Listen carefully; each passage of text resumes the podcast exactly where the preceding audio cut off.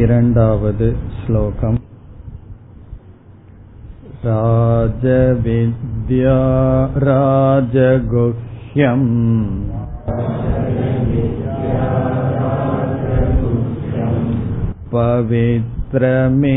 पवित्रमिदमुत्तमम्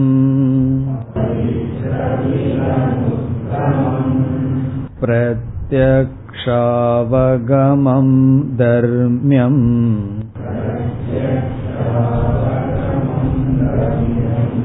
सुसुखं कर्तुमव्ययम्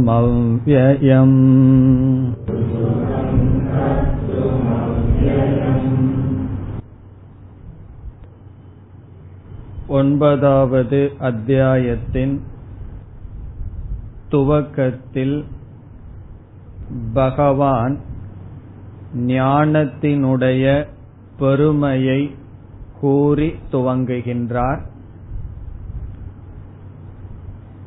முதல் மூன்று ஸ்லோகங்களில் இனி சொல்லப்படுவது எப்படிப்பட்ட ஞானம் என்று சொல்கின்றார். இதம் துதே குஹ்யதமம்.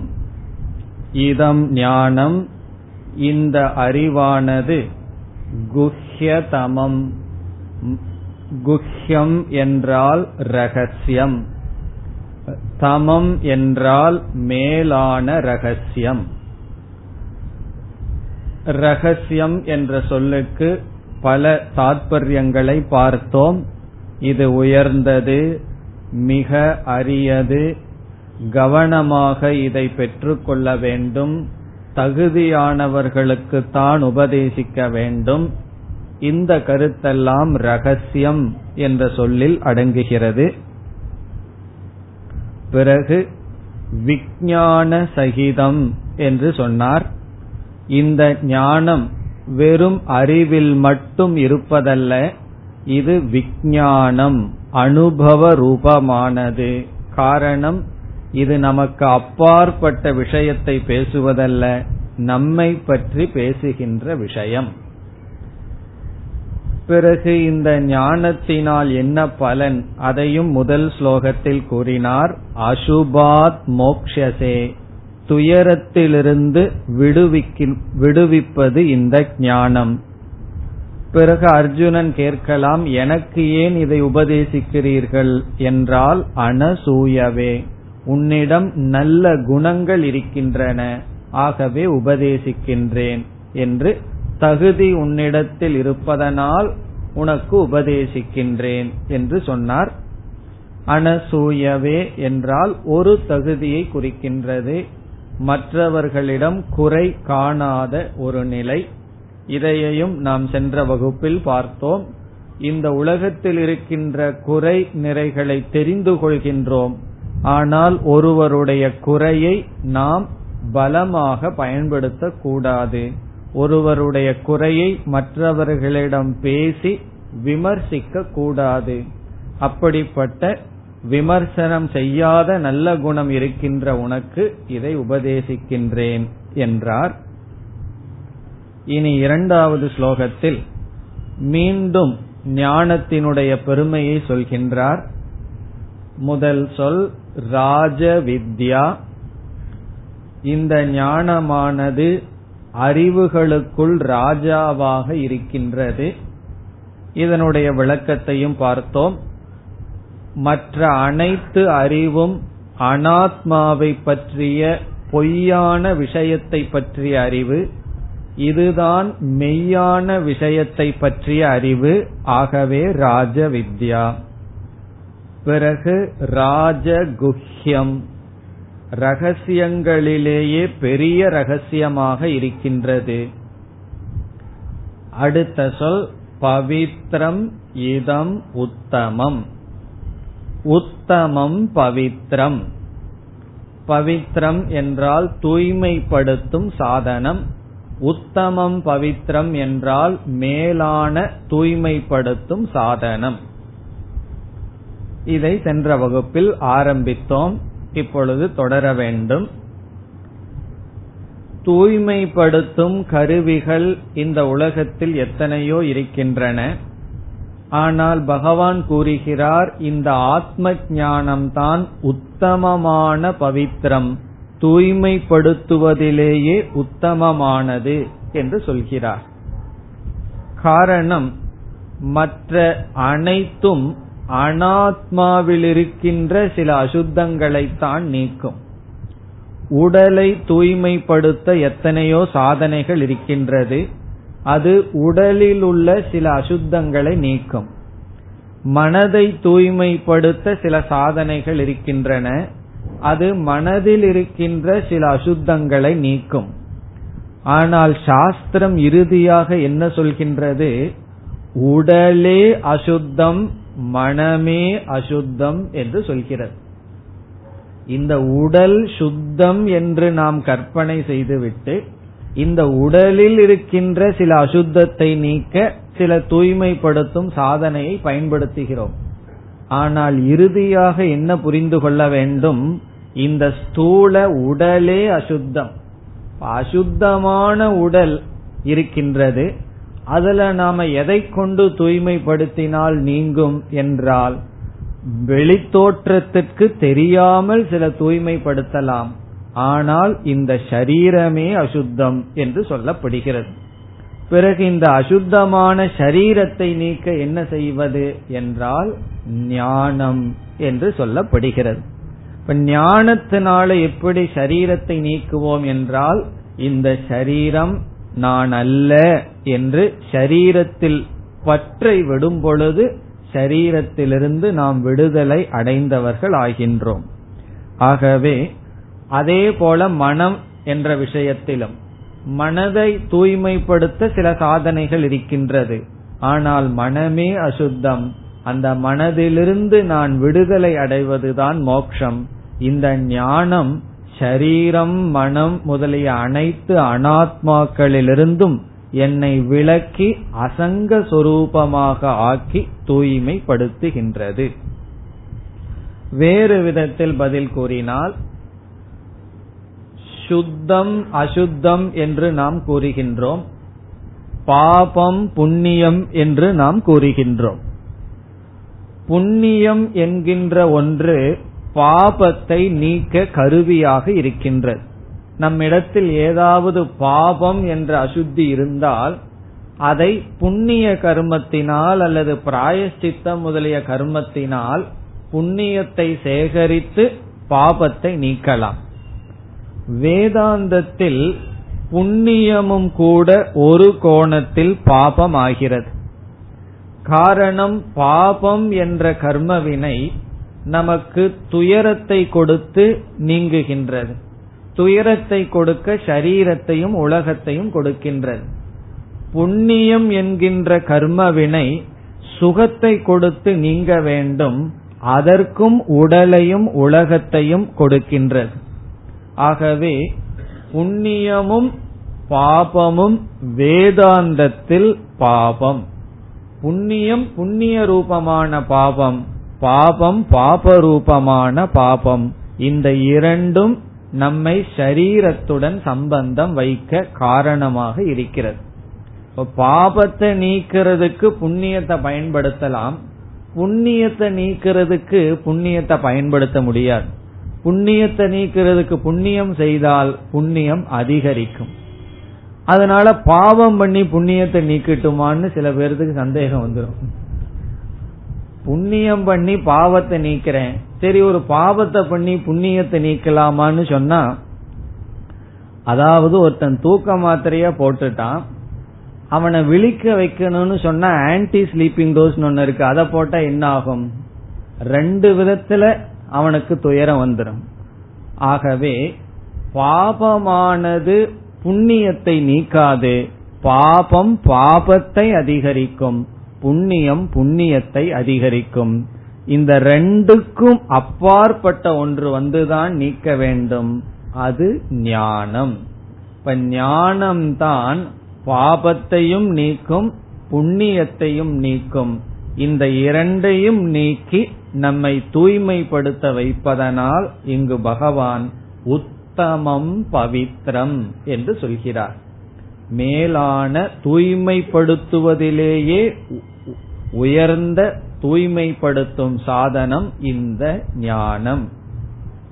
இப்ப மற்ற தூய்மைப்படுத்துவதெல்லாம் தூய்மைப்படுத்தும் சாதனை தான் ஆனால் உத்தமமான சாதனை இல்லை. ஆகவே இனிமேல் சரீரத்தை நான் தூய்மைப்படுத்த மாட்டேன்னு சொல்லக்கூடாது. காரணம் என்ன?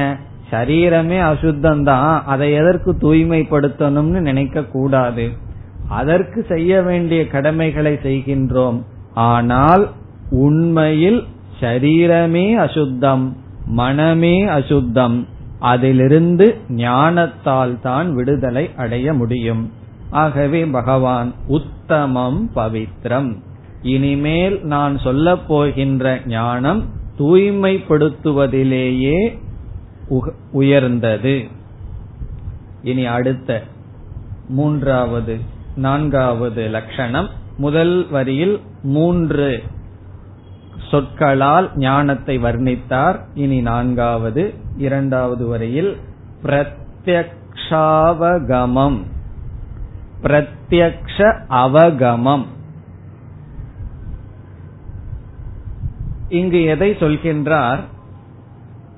இந்த ஆத்ம ஞானமானது அதனுடைய பலன் இங்கேயே அனுபவிக்க கூடியது ஆத்ம ஞானத்தினுடைய பலன் உயிரோடு இருக்கும் பொழுதே நாம் அனுபவிக்க கூடியது என்று சொல்கின்றார் பகவான்.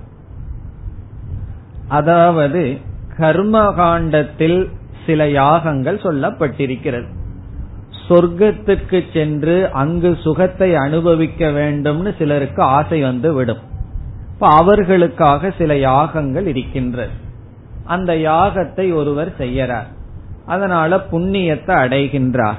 அதனுடைய பலனை அடையணும்னு சொன்னா அவர் என்ன செய்யணும்? சொர்க்கத்துக்கு சென்று சுகத்தை அனுபவிக்கணுங்கிற கர்மத்தை செஞ்சுட்டு அந்த பலனை அனுபவிக்கணும்னா முதல் அவர் செய்ய வேண்டியது இறந்து விட வேண்டும். இங்க செத்ததற்கு பிறகுதான் பிறகு சொர்க்கத்துல போய் அதை அனுபவிப்பார். பிறகு கர்மகாண்டத்தில் எத்தனையோ புண்ணியங்கள் பாபங்கள் எல்லாம் பேசப்பட்டிருக்கு. அவைகள் அனைத்தும் இப்பொழுதே நம் கண்முன் அனுபவிக்கின்ற விஷயம் அல்ல. ஆனால் இங்கு நாம் ஒரு ஞானத்தை அடைவதற்கு முயற்சி செய்து அடைகின்றோம். அந்த ஞானத்தினுடைய பலன் இப்பொழுதே இங்கே அனுபவிக்க கூடியது ஈஸ்வர ஞானத்தினுடைய பலன் பிரத்யக்ஷ அவகமம்.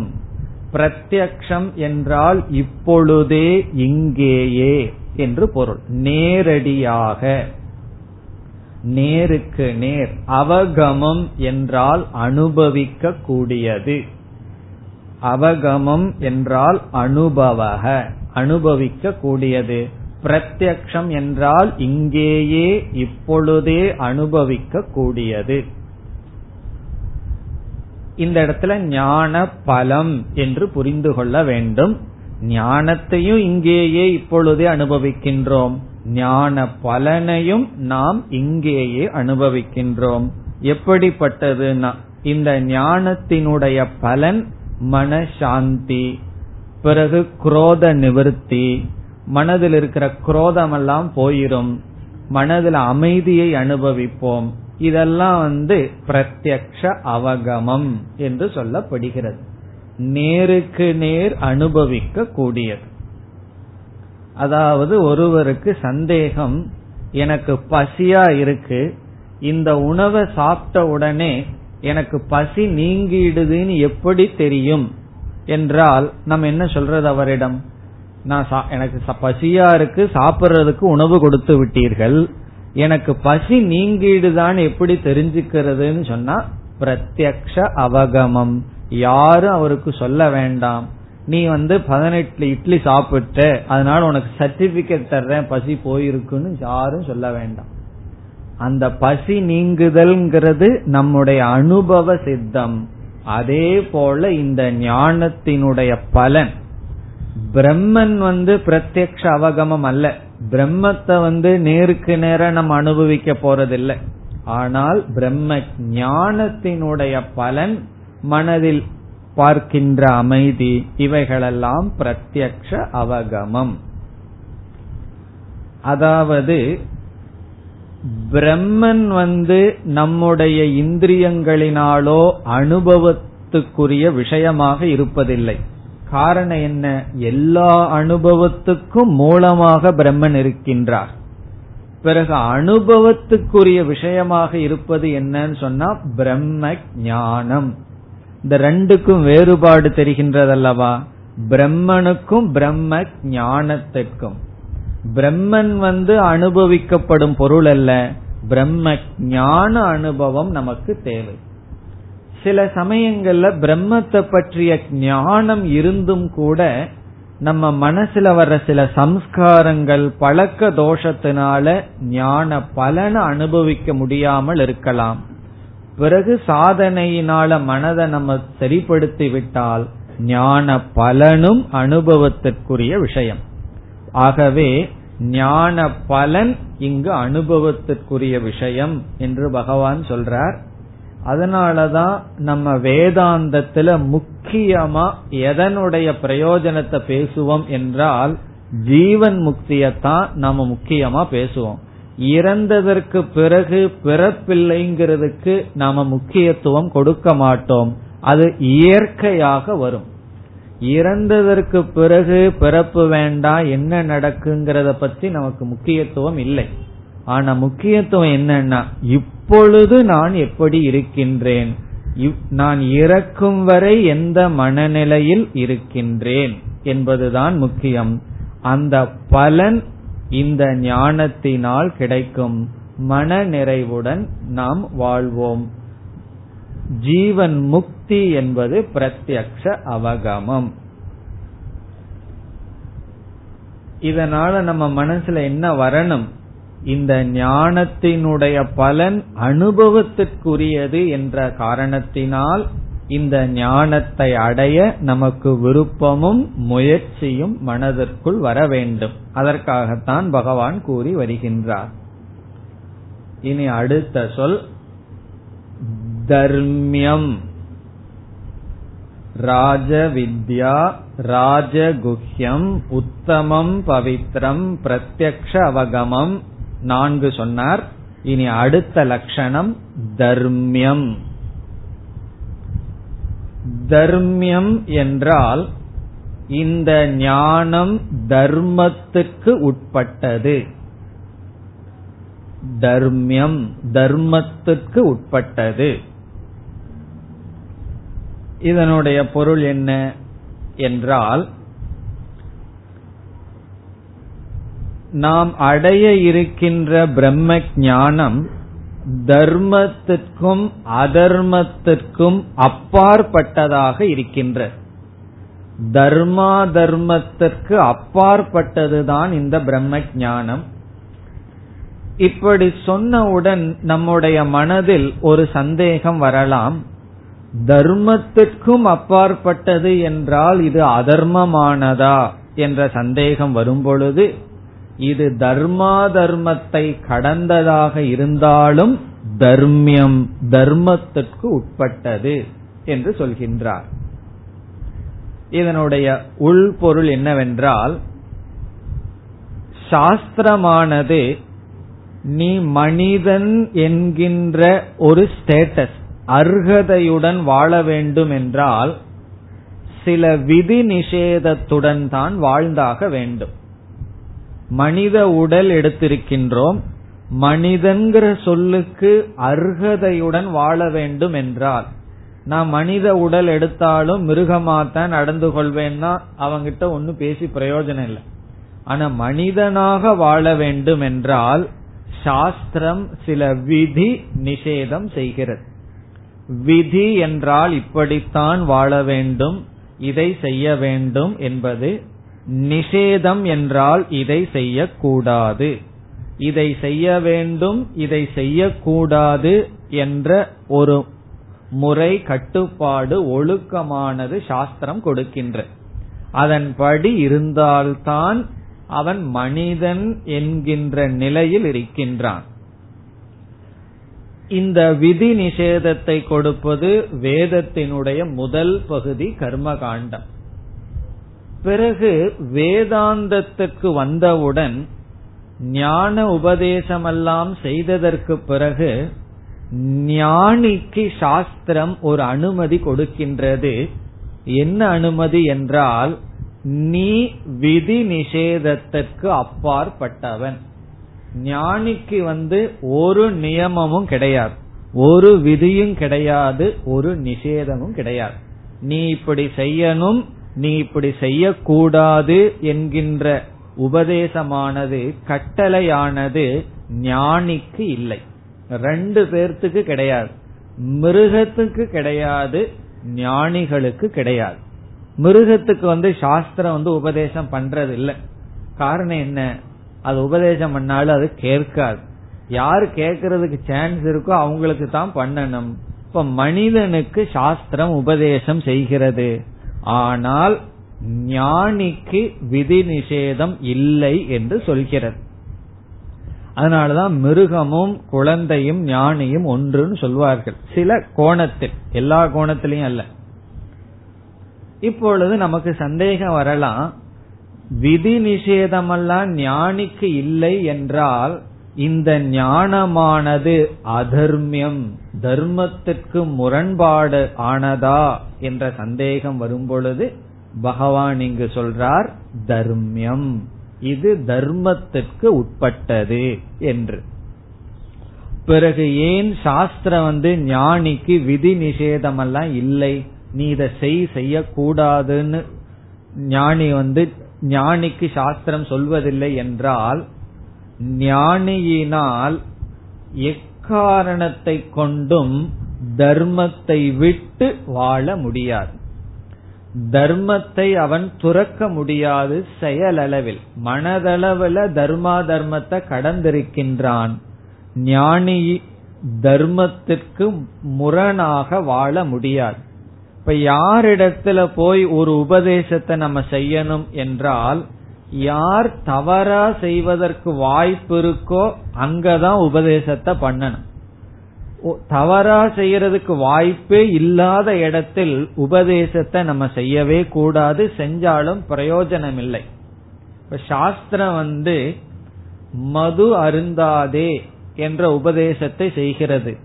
காரணம் என்னன்னா மது அருந்த வாய்ப்பு இருக்கிறது. ஆனா சாஸ்திரம் வந்து நீ வந்து அக்னி நெருப்பை குடிக்காதே அப்படின்னு சொல்லாது. அல்லது விஷத்தை குடிக்காதேன்னு ஒருத்தங்கிட்ட சாஸ்திரம் சொல்லாது. காரணம் என்னன்னு சொன்னா யாரும் அதை குடிக்க மாட்டார்கள். விஷத்தையோ நெருப்பையோ எடுத்து குடிக்க மாட்டார்கள். ஆகவே எங்க குடிக்கிறதுக்கு வாய்ப்பு இருக்கோ அங்கதான் சொல்லணும். சில பேர் விஷத்தை குடிக்கிறார்களே அவர்களுக்கு சாஸ்திரம் சொல்லலாமே என்றால் விஷத்தை ஒருத்தன் எடுத்து குடிப்பவனிடம் குடிக்கலான்னு முடிவு செய்தவனிடம் சாஸ்திரம் சொன்னாலும் அவன் கேட்க மாட்டான். அதனால சாஸ்திரம் சொல்லாது. இப்ப எங்கு வந்து எதை உபதேசம் செய்தால் அதற்கு மீறி போறதுக்கு வாய்ப்பு இருக்கோ அங்கதான் நம்ம உபதேசம் பண்ணணும். வீட்லயும் அப்படித்தான். யாராவது குழந்தைகளுக்கோ அல்லது பெற்றோர்களுக்கோ வயதானவர்களுக்கோ நம்ம உபதேசம் பண்ணணும்னா கேட்கறதுக்கு பாசிபிலிட்டி இருந்தா பண்ணணும். கேட்கவே மாட்டார்கள்னா உபதேசம் செய்யக்கூடாது. சாஸ்திரம் அதுதான். யார் கேட்கவே மாட்டார்களோ அவர்களுக்கு உபதேசம் பண்ணாது. எதை செய்யவே முடியாதோ அதையும் உபதேசம் பண்ணாது. நீ வந்து திடீர்னு மேல பறந்து போகாதே. அதாவது எந்த விமானம் எல்லாம் இல்லாம பறந்து போகாதேன்னு சொல்லாது. யாருனால் அப்படி செய்ய முடியும்? அதே விதத்தில் ஞானியிடம் சென்று நீ தர்மப்படி வாழணுங்கிற உபதேசம் பண்ண முடியாத காரணம் அவனால் அதர்மப்படி வாழ முடியாது. அது எப்படி இவ்வளவு ஷூரா சொல்ல முடியுதுன்னு சொன்னா அவனுக்கு ஞானமே தர்மத்தை பின்பற்றிய காரணத்தினாலதான் வந்திருக்கு. தர்மமும் அவனும் ஒன்றான காரணத்தினால்தான் சித்த சுத்தி வந்து ஞானம் வந்துள்ளது. ஆகவே ஞானிக்கு அவன் அடைந்த ஞானமும் தர்மா தர்மத்திற்கு அப்பாற்பட்டது. ஆகவே அந்த சந்தேகம் நமக்கு வரும். இங்கு பகவான் வந்து தர்மியம் என்று சொல்கின்றார். தர்மத்திற்கு உட்பட்டதுதான். தர்மத்தை கடந்ததாக இருந்தாலும் இந்த ஞானம் தர்மத்திற்கு உட்பட்டது. இதுல இனியொரு கருத்தும் இருக்கின்றது. அது என்னவென்றால் சிலருக்கு என்ன பயம் வந்துவிடும்னு சொன்னா வேதாந்தம் படிக்கிறேன்னு சொன்னா எல்லாம் உடனே என்ன நினைப்பார்கள்? எல்லாத்தையும் விட்டுட்டு போயிடணும் யாராவது ஒரு நாள் வேதாந்த கிளாஸுக்கு வந்துட்டா மற்றவர்கள் என்ன நினைச்சிருவாங்க? விட்டுட்டு போயிருவீர்களோ அப்படின்னு நினைப்பார்கள். நமக்கும் அந்த எண்ணம் வந்துடலாம் எனக்கு எவ்வளவோ கடமைகள் எல்லாம் இருக்கு. செய்ய வேண்டியது எவ்வளவோ இருக்கும் போது நான் போய் வேதாந்தம் படிக்கலாமா என்ற சந்தேகம் சிலருக்கு வரலாம். இந்த வேதாந்தம் வந்து என்னுடைய கடமைகளை எல்லாம் விருப்பமில்லாத தன்மையை கொடுத்து என்னுடைய டியூட்டியில எல்லாம் விருப்பமில்லாத மனநிலையை கொடுத்து விடுமோ என்ற சந்தேகம் வரலாம். வேதாந்தம் அப்படியெல்லாம் செய்யாது. சரியா புரிஞ்சிட்டான். சரியா புரிஞ்சுக்கலீங்கன்னா வேதாந்தம் என்ன வேணாலும் பண்ணலாம். ஒழுங்கா வேதாந்தத்தை புரிந்து கொண்டால் வேதாந்தம் நம்முடைய கடமைகளை ஒழுங்காக செய்ய வைக்கும். கடமைகளை செய்து கொண்டிருக்கும் பொழுது கடமைகளினால் பந்தப்படாமையும் இந்த வேதாந்தம் வைக்குமே தவிர வேதாந்தம் வந்து நம்மை நம்முடைய சொதர்மத்தை எல்லாம் விட்டு விடும்படி அது செய்யாது. ஆகவே தர்மியம் என்றால் நம்மை தர்ம வழியிலேயே வேதாந்தம் வைத்திருக்கும் நம்முடைய கடமைகளை ஒழுங்கா செய்ய வச்சிருக்கும். முன்ன வந்து ஏதோ தலையெழுத்தேன்னு செஞ்சிட்டு இருப்போம் இப்ப வந்து அதை ஒழுங்காக செய்து அதனுடைய பலனை நாம் அனுபவிப்போம். அதனால பயம் நமக்கு வேண்டாம். வேதாந்தம் படிக்கிறோம் கீதை படிக்கிறோம் ஏதாவது ஆயிருமோன்னு ரொம்ப பேர்த்துக்கு அந்த பயம். ஒரு அம்மா வந்து வேதாந்த வகுப்புக்கு ரொம்ப வருஷமா வந்துட்டு இருந்தார்கள். அதை பார்த்து அவன் பையனும் வர ஆரம்பிச்சுட்டான். உடனே அந்த அம்மா வகுப்பை நிறுத்திட்டார்கள். காரணம் என்ன? என் பையன் கெட்டு போயிருவான்னு சொல்லி. இதே வார்த்தையை சொன்னார். காரணம் என்ன? நான் போறத பார்த்தா அவனும் வந்து காரணம் இந்த அம்மா ஏதோ பொழுதுபோக்குக்கு வந்தார்கள். அவன் கொஞ்சம் சீரியஸா படிக்க ஆரம்பிச்சுட்டான். உடனே பயம் வந்துருது. காரணம் என்ன? இவ்வளவு நாள வளர்த்தி வச்ச பையன் போயிருவானோ அப்படின்னு ஒரு பயம். இந்த பயம் எல்லாம் அவசியம் இல்லை அதான் பகவான் சொல்றார் தர்மியம். அது அதர்மமானது அல்ல ரொம்ப பேர் நினைக்கிறாங்க. அதாவது வேதாந்தத்துக்கு வர்றது ஒரு அதர்மமாகவே ரொம்ப பேர் நினைக்கிறார்கள். காலத்தை வேஸ்ட் பண்ணுகிறீர்கள் இதனால என்ன பிரயோஜனம்? இது தர்மமா? எத்தனையோ கடமைகளை விட்டுட்டு இதை செய்யலாமா என்றெல்லாம் நினைக்கிறார்கள். பிறகு சில பேர்த்துக்கு ஒரு சந்தேகம் வேற வரும். இந்த வேதாந்தம் படிக்கிறதுனால என்ன பிரயோஜனம்? வேற ஏதாவது சமுதாய சேவை பண்ணோம் அப்படின்னா பிரயோஜனம் இருக்கு. இங்க வந்து ஏதோ கிருஷ்ணர் சொல்றாரா அர்ஜுனருக்கு சொல்லியிருக்காரு அங்க. நம்ம ஒண்ணு யுத்த காலத்துல இல்ல. பிறகு எதற்கு எனக்கு இதை நாம படிக்கணும்? கீதையெல்லாம் படிச்சு என்ன பிரயோஜனம்?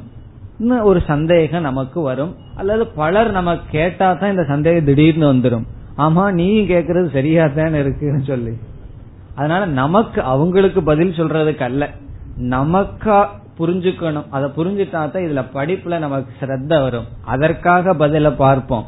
இந்த பதில அவங்களுக்கு சொல்லணுங்கிறதுக்காக நான் சொல்லவில்லை. நம்ம எப்படி இதை புரிந்து கொள்ளணும்னு சொன்னா இந்த வேதாந்த படிப்பு நமக்கு என்ன கொடுக்கின்றது? இப்ப பகவத்கீதை படிப்பு என்ன கொடுக்குதுன்னு சொன்னா முதல்ல நம்மை நமக்கு அறிமுகப்படுத்துகிறது.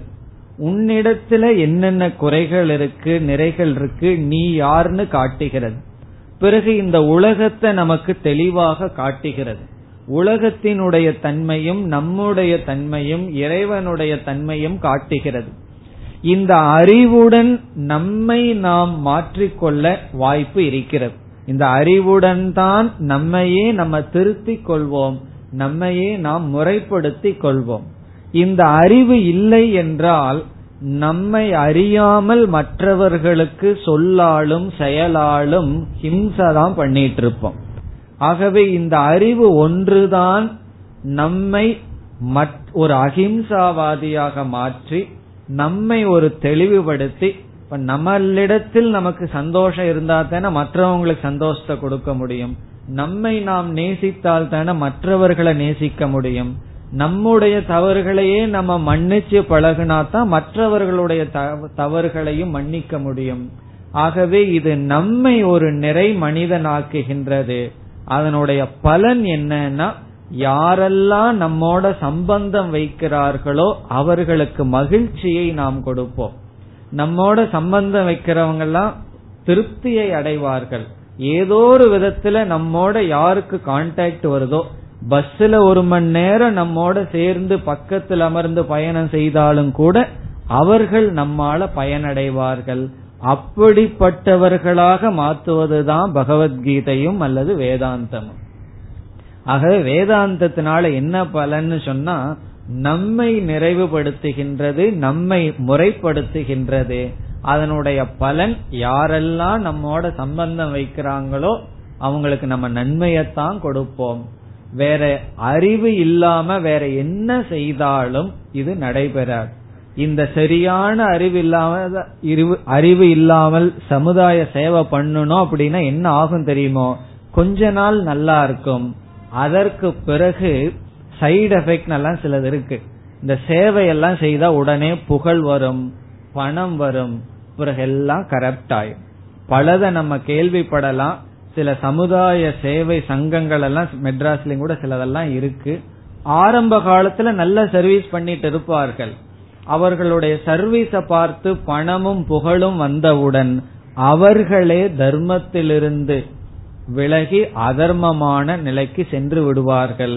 காரணம் என்னன்னா பணத்துக்கும் புகழுக்கும் அவ்வளவு சக்தி நிலையிலும் நாம தர்மத்திலிருந்து வீழாமல் ஒரு சக்தியையும் பாதுகாப்பையும் கொடுக்கின்றது. இந்த ஞானம் ஒன்றுதான் நம்மையையும் நம்மோடு சம்பந்தம் வைப்பவர்களையும் காப்பாற்றுகிறது. ஆகவே வேதாந்தத்தினுடைய என்ன பலன் என்றால் இங்கு பகவான் சொல்றார் தர்மியம். அது நம்மை தர்மத்திற்குள் வைத்திருக்கின்றது. சில சமயம் நமக்கு இது தெரிவதில்லை. இந்த படிப்புனால என்ன பிரயோஜனம்? எல்லாம் இறந்ததற்கு பிறகு ஏதாவது ஒரு பிரயோஜனத்துக்கு படிக்கிறோமா என்றெல்லாம் சந்தேகம் வரும். பகவான் சொல்லியிருக்கார் பிரத்யக்ஷ அவகமம். இதனுடைய பலனை இங்கேயே பார்க்கலாம். தர்மத்திற்குள் நம்மை வைத்து பாதுகாக்கும்.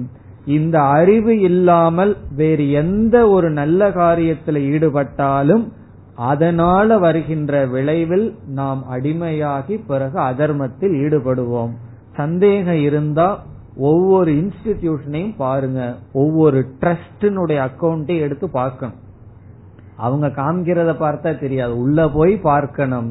அங்க என்ன இருக்குன்னு சொல்லி. அப்படி பார்த்தா நமக்கு தெரியும் என்னென்ன தவறுகள் அங்கு இருக்கின்றது. அது குறை கூறுவது இங்கு நோக்கமாக சொல்லப்படவில்லை.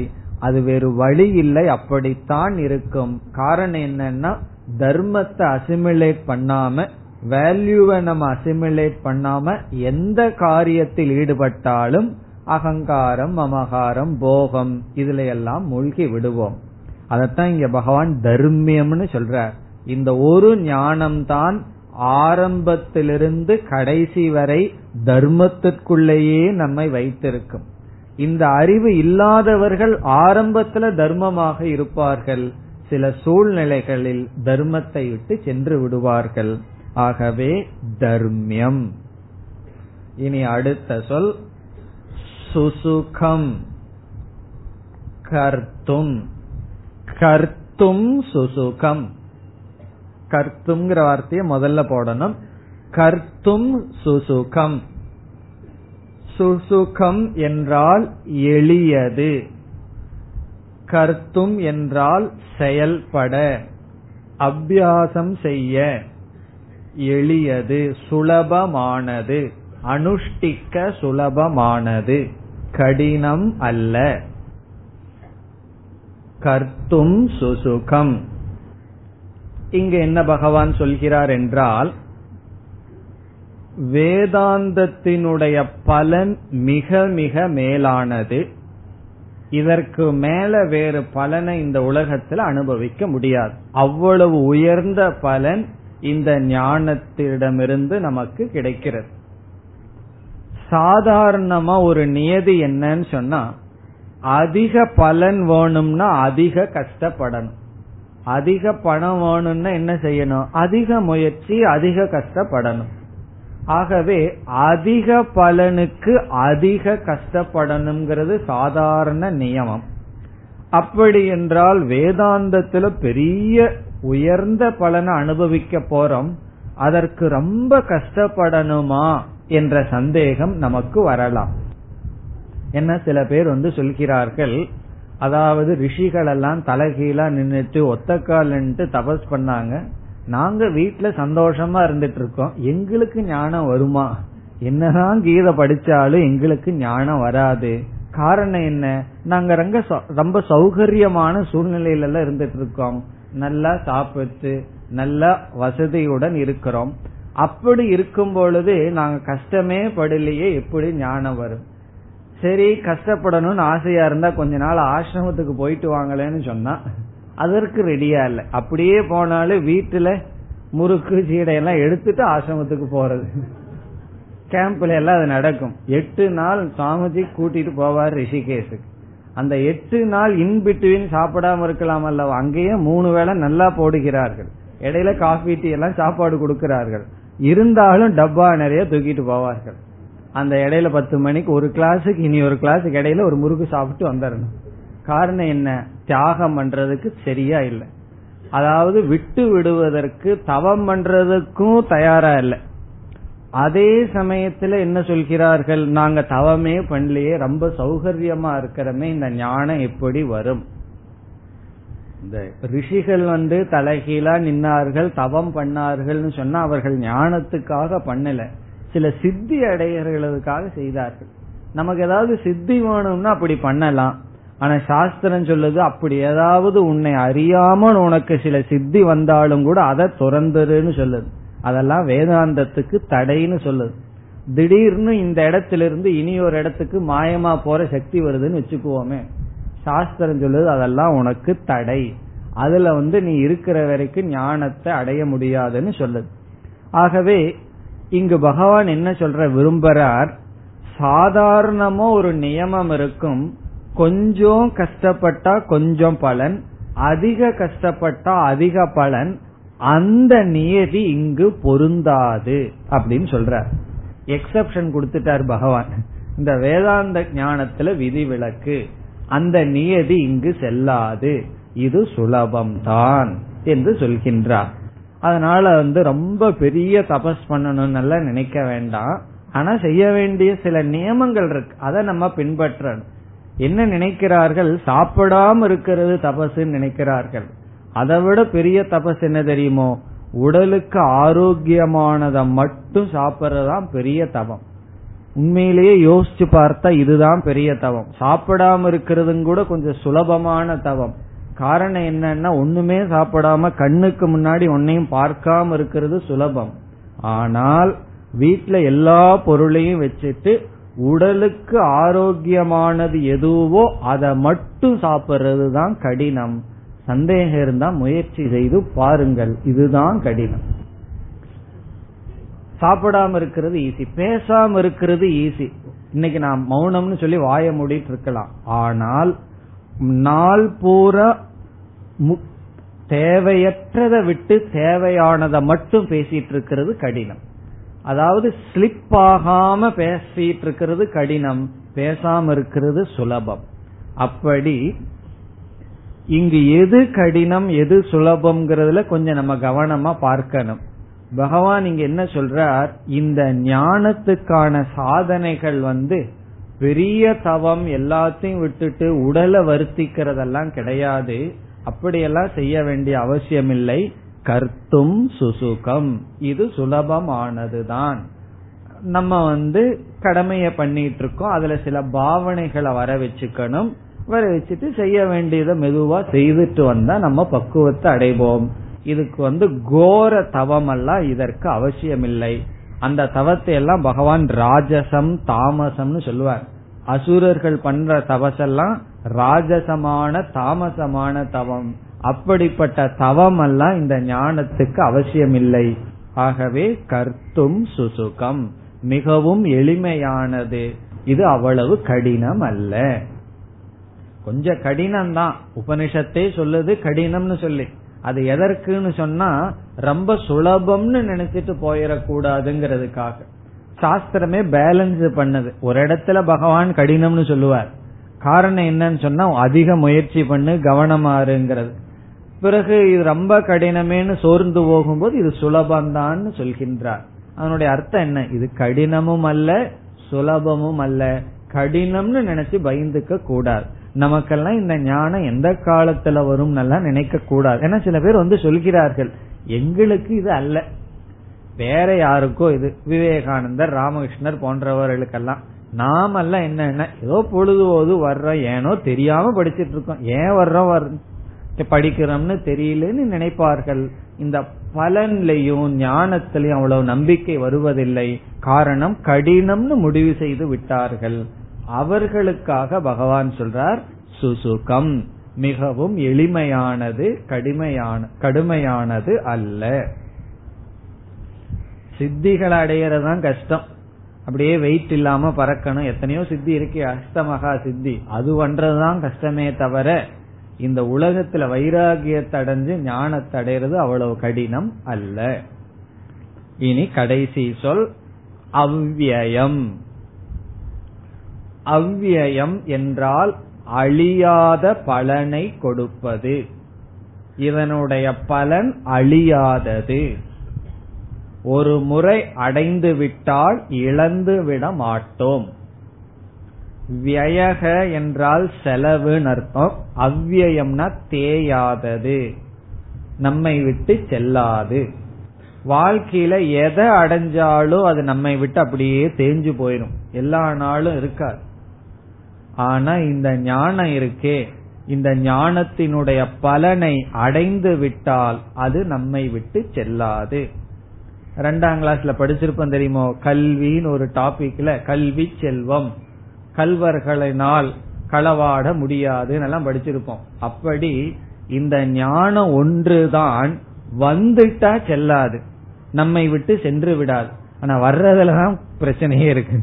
அவ்வளவு சுலபமா வந்துடாது அப்படி வந்து விட்டால் இந்த ஞானம் நம்மை விட்டு செல்லாது. இப்ப வந்து ரெண்டு கூட்டல் ரெண்டு சமம் நாலு அப்படிங்கிற ஞானத்தை அடைஞ்சிட்டோம்னு வச்சுக்குவோமே இந்த ஞானத்தை நம்மனால மறந்து விட முடியுமோ? எனக்கு இந்த ஞானம் கொஞ்ச நாள் வேண்டாம் அப்படின்னு சொன்னா முடியுமோ? முடியாது. ஒரு முறை ஞானத்தை அடைஞ்சிட்டோம் அப்படின்னா அதை விடுறதுங்கிறது முடியவே முடியாது. கடினமானது முடியாதுதான். அதே போல இந்த ஆத்ம ஞானம் வந்து விட்டால் இந்த அறிவு வந்ததற்கு பிறகு இந்த உலகத்தை ஒரு மாதிரி பார்ப்போம். அந்த பார்வைய நம்ம மாற்றிக்கவே முடியாது.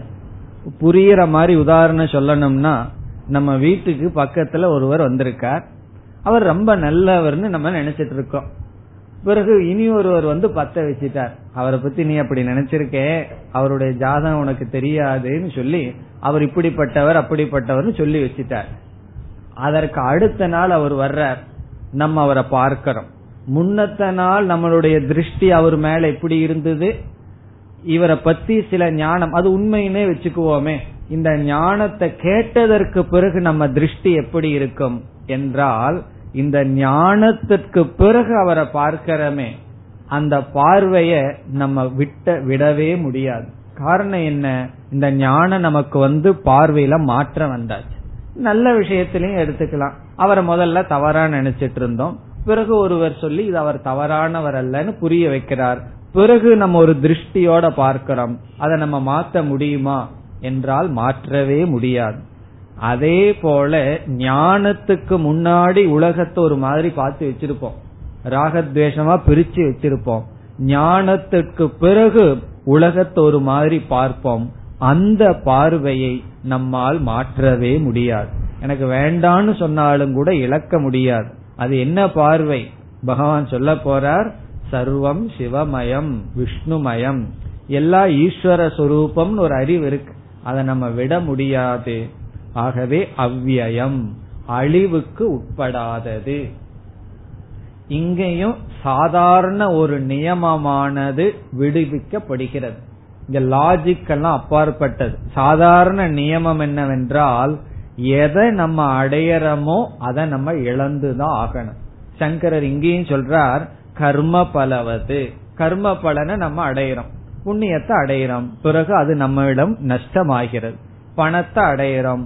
அது நம்மை விட்டு சென்று விடுகிறது. இல்லையே நான் பேங்க்ல போட்டு வளர்த்திட்டே இருப்பேனேன்னா. இப்ப எல்லாம் பாக்குறோம் பேங்கே இல்லாம போயிருது. அதனால சொன்னார் கர்ம பலன் எப்படி அழியும்ங்கிறீங்க? பணம் எப்படி அழியும்? பேங்க்ல போக போக வட்டி வந்துட்டே இருக்கும்னு சொன்னார். இப்ப உங்களுக்கு தெரியும். அப்படி எதை அடைஞ்சாலும் அது அழிவுக்கு உட்பட்டது. முதலோட சேர்ந்து போயிடும் வட்டி வராட்டி பரவாயில்ல. சம்பாரிச்ச முதலோட அழிஞ்சிரும். அப்படின்னா ஞானமும் அப்படித்தானே? நான் இருபத்தஞ்சு வயசுல ஞானத்தை அடைஞ்சேன். ஐம்பது வயசுல அது அப்படியே போயிருமா? தேஞ்சு போயிருமா? தேஞ்சு போகாது. அதத்தான் சொல்றார் அவ்வியம். அழிவுக்கு உட்படாதது. எதை அடைந்தால் மீண்டும் அது நம்மை விட்டு செல்லாதோ அது இந்த ஞானம். இப்ப இதுல என்ன செஞ்சிருக்கார் பகவான்? ஏழு அடைமொழி நம்மிடம் சொல்லியிருக்கார். ஒவ்வொன்றும் இனிமேல் சொல்ல போற ஞானத்தினுடைய மகிமை. இவ்வளவு தூரம் பெருமைப்படுத்தி பகவான் சொல்ல போற. அப்ப நம்ம மனசுல என்ன இருக்கும்? ரொம்ப உற்சாகமா கவனிக்க வேண்டும்ங்கிற எண்ணம் இருக்கும். இந்த ஞானத்துல ஸ்ரத்தையும் நமக்கு வரும். இந்த ஸ்ரத்தைய ஞானத்துல உற்பத்தி பண்றதுக்கு தான் பகவான் இவ்வளவு அடைமொழிகளும் பெருமைகளையும் சொல்கின்றார். இனி அடுத்த ஸ்லோகத்தில் ஸ்ரத்தையினுடைய பெருமையையே சொல்றார் ஸ்ரத்த வரணுங்கிறதுக்காக இவ்வளவு சொன்னார் இனி ஸ்ரத்தையினுடைய பெருமை மூன்றாவது ஸ்லோகம் अश्रद्धदानाः पुरुषाः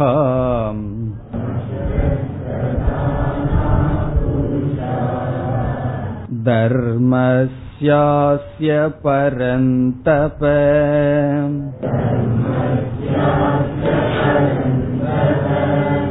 अप्राप्य मां निवर्तन्ते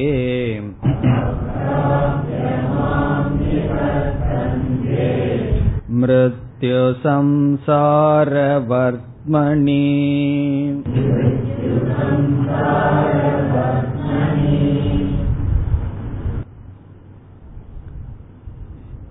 இந்த ஸ்லோகத்தில் ஸ்ரத்தையினுடைய பெருமையை பகவான் குறிப்பிடுகிறார்.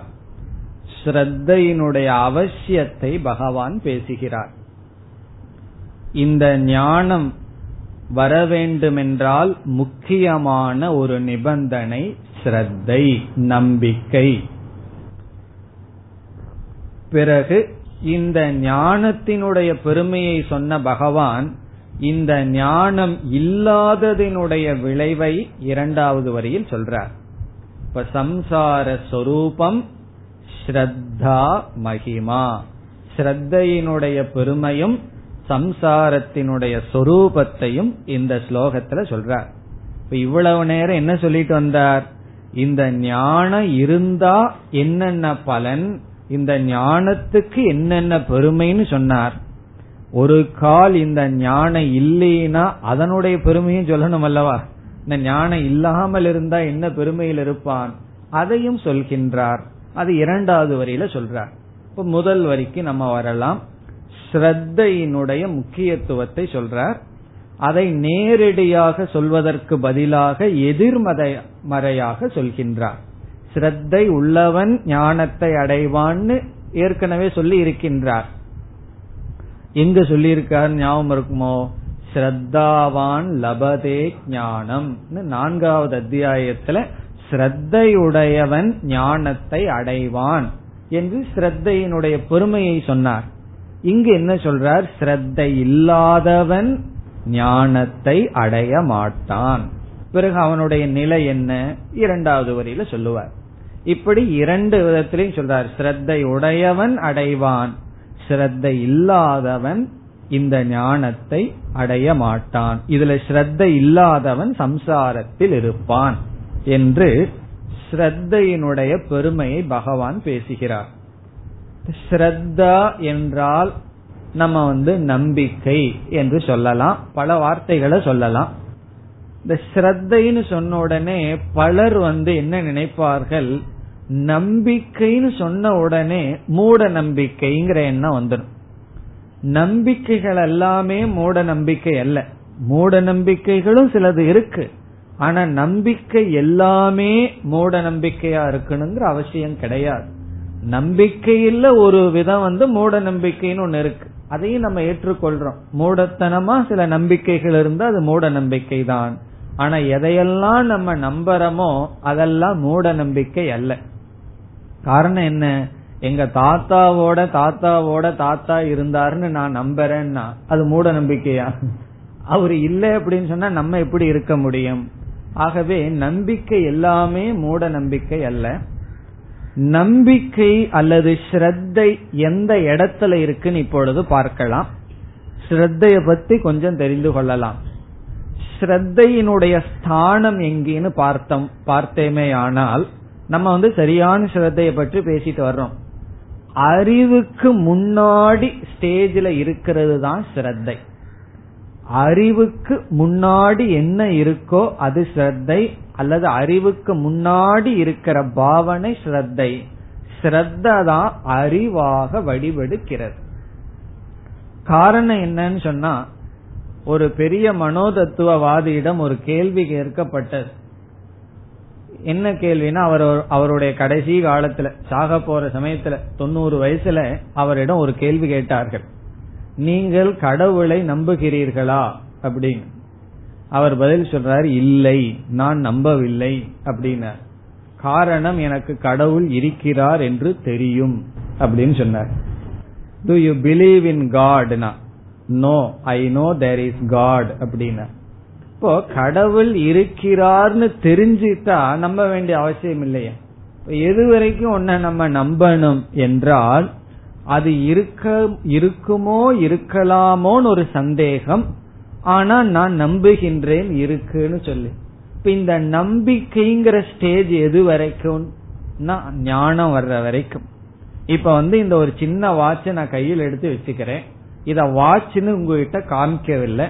கையில் ஒண்ணு நான் எடுத்து வச்சுட்டு என் கையுக்குள்ள நான் வாட்ச வச்சிருக்கேன் அப்படின்னு சொல்றேன்.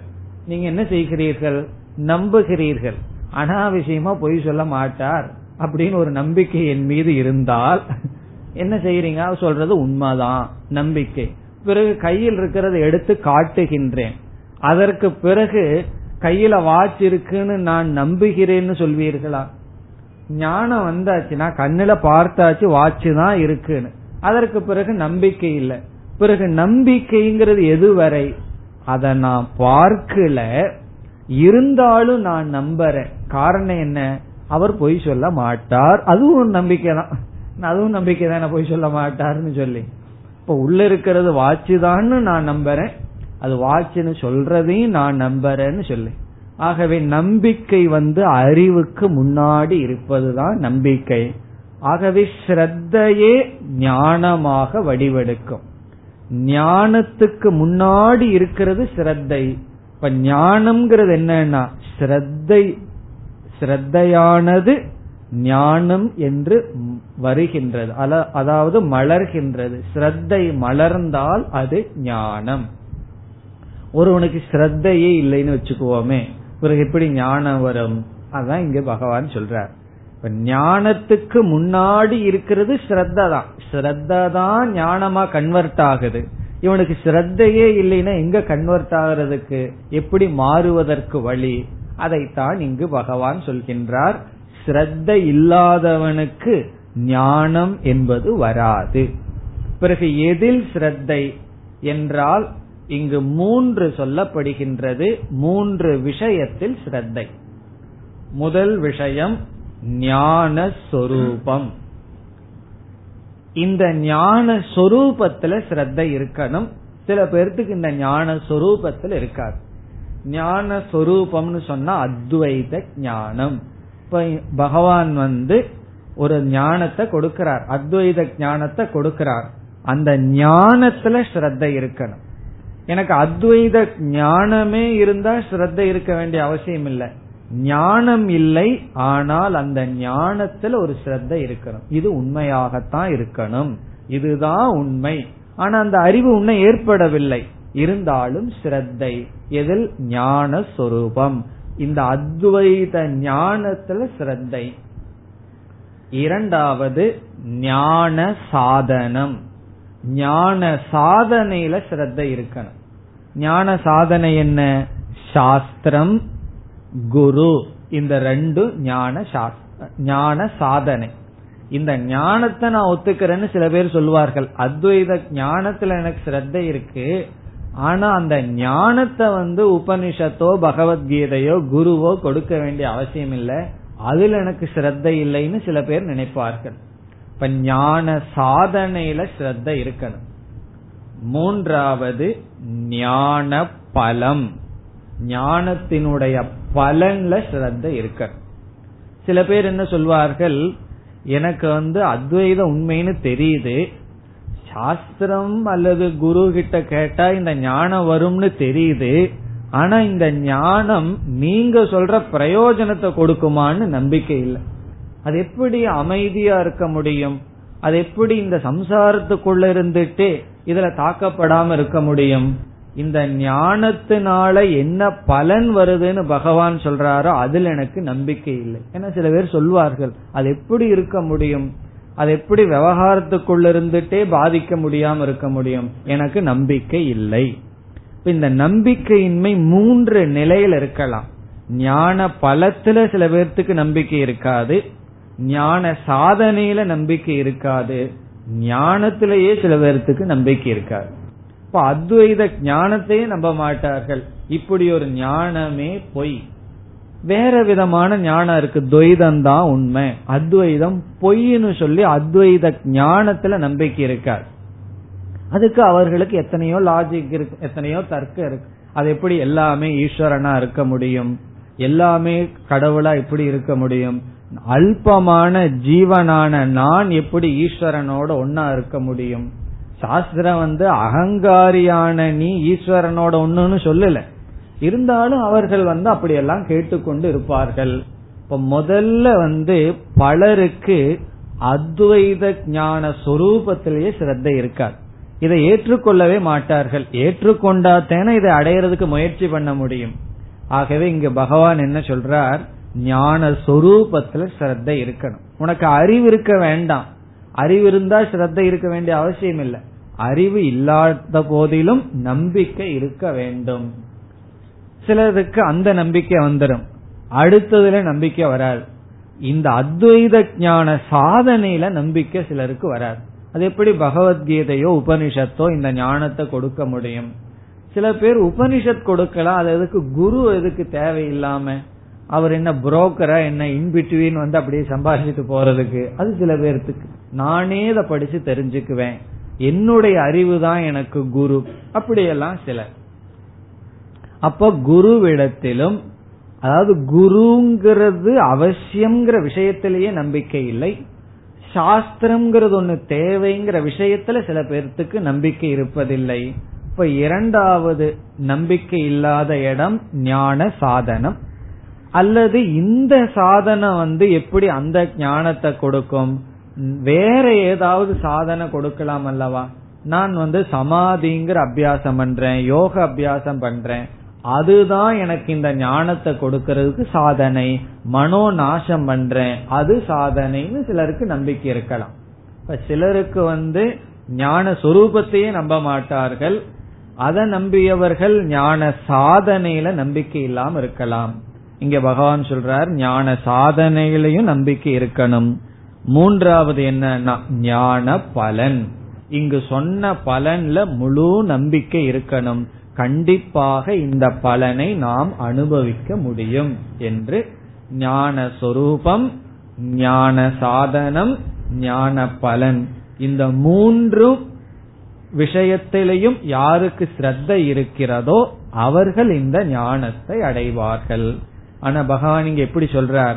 இதில் ஸ்ரத்த இல்லாதவர்கள் அடைய மாட்டார்கள் என்று சொல்கிறார் ஸ்லோகத்தினுடைய விளக்கத்தை அடுத்த வகுப்பில் பார்ப்போம் ॐ पूर्णमधः पूर्णमिधम् पूर्णात् पूर्णमुदच्छते पूर्णस्य पूर्णमादाय पूर्णमेवावशिष्यते ॐ शान्ति शान्ति शान्तिः